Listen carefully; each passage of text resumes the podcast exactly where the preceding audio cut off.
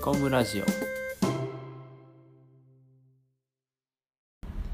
はい、えー聞いていただきましたのがデイビッド・バーン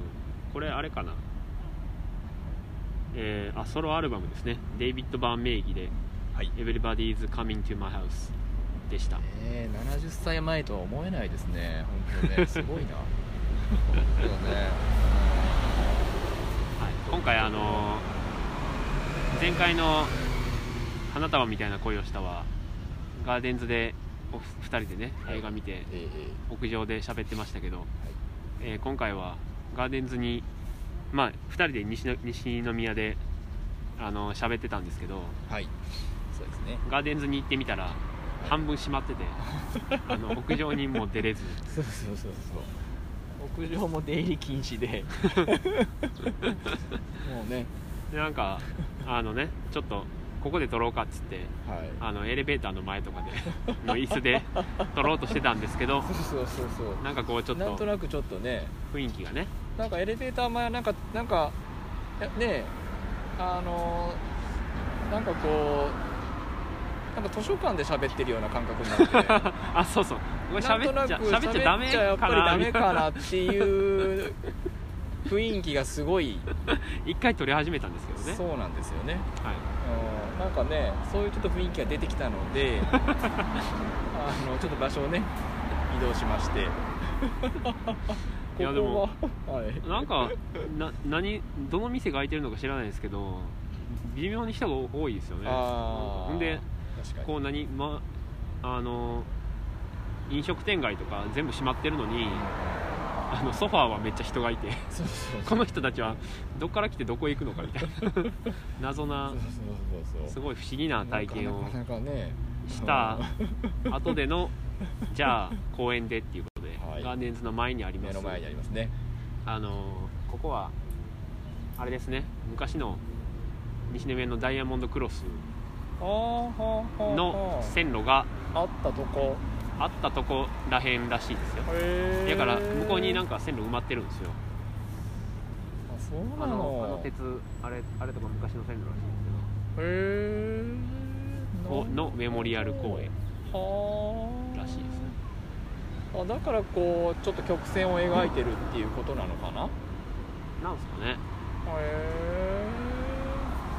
昔あのねえ西宮北口駅があのホームが下にあった時ですねあはあはあはあクロスしててはあはあ全部渡ってたうんうんう時ん今みたいに上になかった時うーんあじゃあもうその頃猫村君結構そのり利用してたんですかそこはいや全然もっと昔の話ですけどあーそれは僕はちょうどあのーアクタができたらへんだぐらいの時にうんあれ多分2000年ぐらいなんですよあれが2000年ちょうど確かにちょうどあそか20周年とか20言ってた周年アクタができ始めたぐらいの時にうあのー西宮北口の塾に通ってて、んはいはいはいはいはいその時からですねあじゃあぜ全然話変わりましたけどいえい 西宮話になえりましたけどあああアクタができた頃はねよく行ってたのでアクタにへえなそうのでです多分すれ違ってますねそうなんですねそうそうそう本屋とかねそうそうそうそう純駆動とかねカレー屋によく行ってたのでああカレーありますねねえ、うんあそこも20年通ってるんですよへえそうそうそうそうそっかなるほどそうです最近あのずっとずっと通ってたっていうかそのもともと芥田に入っもともとはい西北のでやってた文房具屋さんがああー芥田がそこできるからっつって芥田に入って桜井文房房具はいはいはいはいはあれ最近なくなったんでいすよなくなりましたねあれね小学生の時に通ってたんですけどね本当時々買ってましたけどねボールペン、うん桜井うんあーなるねほどそっかまあねいっぱいいろいろいろとまあこういう状況で、うんまあ、様変わりしてますよねそうですねうーんなるほどそうですかデイビッド・バーンは話戻りますけど、はいど うぞ戻ってください戻ってください癖がある感じって言ってましたけどノブさんのデイビッド・バーンとの出会いみたいないややっぱりあのねトーキングヘッズのまあ、アルバムなんですけどはいはい「リメインライト」あれ聞いてですねうんうんただなぜ聞きは聞くことになったかというとあのやっぱりダンスダンスダンスああそうなんですねであのゆねいダンスダンスダンスの出てくると、ね、登場人物のほらユキっているじゃないですか、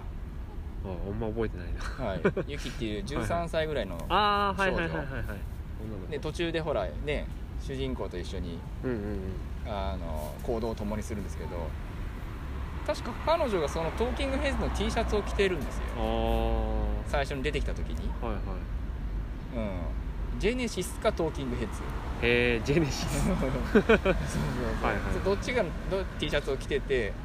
でその時にあトーキングヘッズを認識したんですよへえでねあちょっと聞いてみようかなって思って、でちょっと聞いてみたのがきっかけですねへーそこであボーカルあボーカル、まあ、リーダーというかあのデビット・バーン うんうんちょっと癖がある、うんうんうんうんちょっと個性強めの強いですよね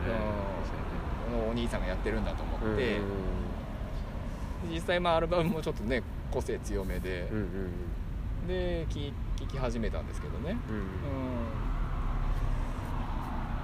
うんでそっからですからもういきなりそっからもう本当にでも途中はちょっとよく分からなくて、うんうんいきなり白髪ですよいきなり今回のねそうそうそう70手前そうのそじいさんになったわけですねうで「リメインライト」のあのアルバムほら有名なジャケットは,、はいはいはいペンキでなんかペンキかなんかで顔が塗られてるんですあーそうよですねデイビッド・バーンの顔もちょっとよくわからないうんわか状態、だから今回まあ初めてまともに見まし たね んやっぱあれですよね有名なあのストップメイキングセンスも見て見てないですよ見ねてないんででも僕も見てないですけどねうん、見ずにいきなり今回のねユートピアなので、まあでも全然問題なくねトーキングヘッズの T シャツといえばはい、あのーあれあれ前も言ったかもしれないですけどうわタイトルが出てこないねあのマイク・ミルズのはあはあはいはいはい 20th「century ウアーウマーンマンはい」の人も着てましたねてトーキたングヘッズねそうそうそこで もねトーキングヘッズが効果的に効果的に使われてたのでそうそうそうトーキングヘッズがデビューして2年後の話なんですよねあの、うん 20th century ウーマンがあそうか確かああそんぐらいの時期なんそうなんですね1979年の話なので、でなんかニューヨークニューヨークから帰ってきたみたいなしあの女の人がね確かそうそうそうニューヨークで確うなんかアーティストかなんかやってたけど戻ってきたみたいな話でしたよねうんうんうん確かねそうそうそうなのであの映画の中でもねトーキングヘッズの楽曲が流れますねそっ確かかそっうんかそうそうそういやあの映画良かったですよ、いやあの映画好きなんですよ僕うん、映画館で一回見たっきりですけどうんはうんうん最初にあの車が燃えるじゃないですか、いはいはいまああそこが最高で うんうんうん うんそうそうそうめっちゃ綺麗ですよねうんしかもねそうなんですよなのであれ良かったなよかったうなんあれこの間ね南海館でねリバイバルやってたんですよ南海岸南海京都南海館へあのー A24 の映画がねそれこそさっきちょっとしゃ喋ってたミッドサマーとかもリバイバルでやっててえー見ればよかったな映画館で見たいな 僕あれねそっか前も言ったかもしれないですけど母親に勧めておうおうあのー見てっつってよかったからっつっておうあお母さんもよかったと 母親も映画をあの時々見るんですけへどー見てねパンフも買ってましたねあーやっぱりねあのなんていうのかなまあねあの共感できるんじゃないですかねあれはお母さんもなんすかねなんとなくまあ年代的にもうなんかこううんんあんなあんなリベラルな母親では ないですけどまあ20センチリームはね良かったですねいやよかったねいや僕はトーキングヘッズはあのー全然聞いてなくてそのリメインライフもうん多分1回通して聞いたぐらいな感じでうんうんうんちゃんと聞いたのはうんはい「あのトゥルーストーリーズっていうアルバムがあってはあはあはあはあはあそれがなんで聞いたかっていうと、えええあのブックオフでたまたま見つけたえはいデイビッド・バーンの「トゥルーストーリー」ってうんうんいううん映画はいの VHS をうん何の表紙か買 ってほうほうほう多分大学生ぐらいの時にすごいうんなんか変なビデオだなと思って買って VHS だしでそれを見てまあなんか変な映画だったんで1回しか見てないんですけ どなんかそれのそれのサントラみたいな感じでーアルバムとして「トゥルーストーリーズ」っていうのがあってえー、全然知らなかったなそれの中にね、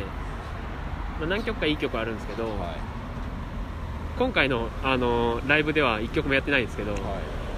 あのレディオヘッド」っていう曲があっていレディオヘッドそれがレディオヘッドになってるんですよ、えー名前が知らなかったそこから撮ってるんですよあ本の全然レディオヘッドな感じはしないなんて当いうか「レえー、ディオヘー」って言ってるあ あなたこれもなんか裏声で歌って るえー、声が裏返ってる面白いな気それの気の向けた曲ですけどそっからレディオヘッド来てるそうなんですよはあはあそれはあれそれは86年とかかなえそれはもうレディオガガからレディー・ガガに来てると一緒あもう一緒ね一緒ですねいや全くー全くっていうかそのままですけどレディオヘッドああレデいィやオーやっぱヘッりそういうこうなんかこうロックというか、まあ、芸術というかアートというかやっぱリレーなんですよねドああまあそうですねすごいな引用引用に次ぐ引用というかえーそっからはあちょっとあーレディオヘッド感がちょっとまた変わりましたねね元はトーキングヘッズだった元はトーキングヘッズ元はトーキングヘッズ元元をたどればトーキングああヘッなるほどそっかヘッドヘッドでねズあそうですねなるほど面白いですねでデイビッド・バーンはトーキングヘッズは僕はそれだけなんですけど、はデイビッド・バーンとしてのアルバムを聴いてたこともあっていほうほうほうほうあさすがのですねななんでか知らないですけど、はいブライアン・イーノとアルバムをあ何,、ー何枚か作ってるんですよ、えーなはい何枚かっていうかプロデュースではいっぱい関わってて、うんうんうん連名で出してるアルバムがあってはあはあはあそれが流行ってたんですよ2010年ぐらいですかねあー2009年とかに、まあ、僕はだから高校から大学ぐらいにかけて、なんかこう雑誌とか見てその年のベスト10みたいなアルバムを全部聴き漁ってたことがあって、なんかそこに入ってたんですよ、それがね、なんかね家がジャケットなんですけど家がジャケットなんかね今回このライブ見てて思ったのは、なんか家に関する言葉がめっちゃ出てくるなみたいな、まあ「Everybody's Coming to My House」もそうですし、えなんかね家がやたら出てきたなって感じがしてなんかこの人家が好きなのか いや本当に家家なんかねこんパソコンで作った CG の家みたいなジャケットなんですけどデイビッド・バーンとブライアン・イーノンあそこからは1曲やってましたねあとはあのーファットボーイスリムがやったアルバムの中で一緒にやってた曲があってあーそれがすごい好きでそれはそれも今回やってましたけどそれぐらいですよ知ってたのはいやだいぶ知ってます よだいぶ知ってますよだからそこら辺なんでむしろトーキングヘッズ時代はそんなに知らずソロの方をちょちょっと聞いてたぐらい